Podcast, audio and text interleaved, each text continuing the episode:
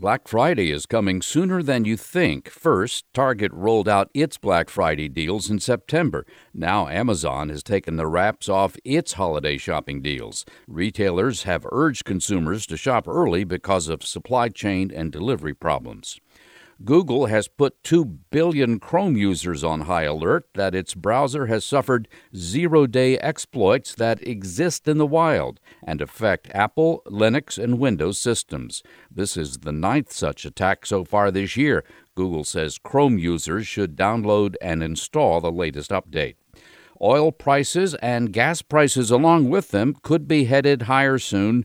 OPEC oil ministers have decided not to implement a large increase in oil production, a move that is sending oil prices still higher. West Texas Intermediate, the main U.S. oil price, is nearing $80 a barrel. I'm Mark Huffman. Learn more at consumeraffairs.com.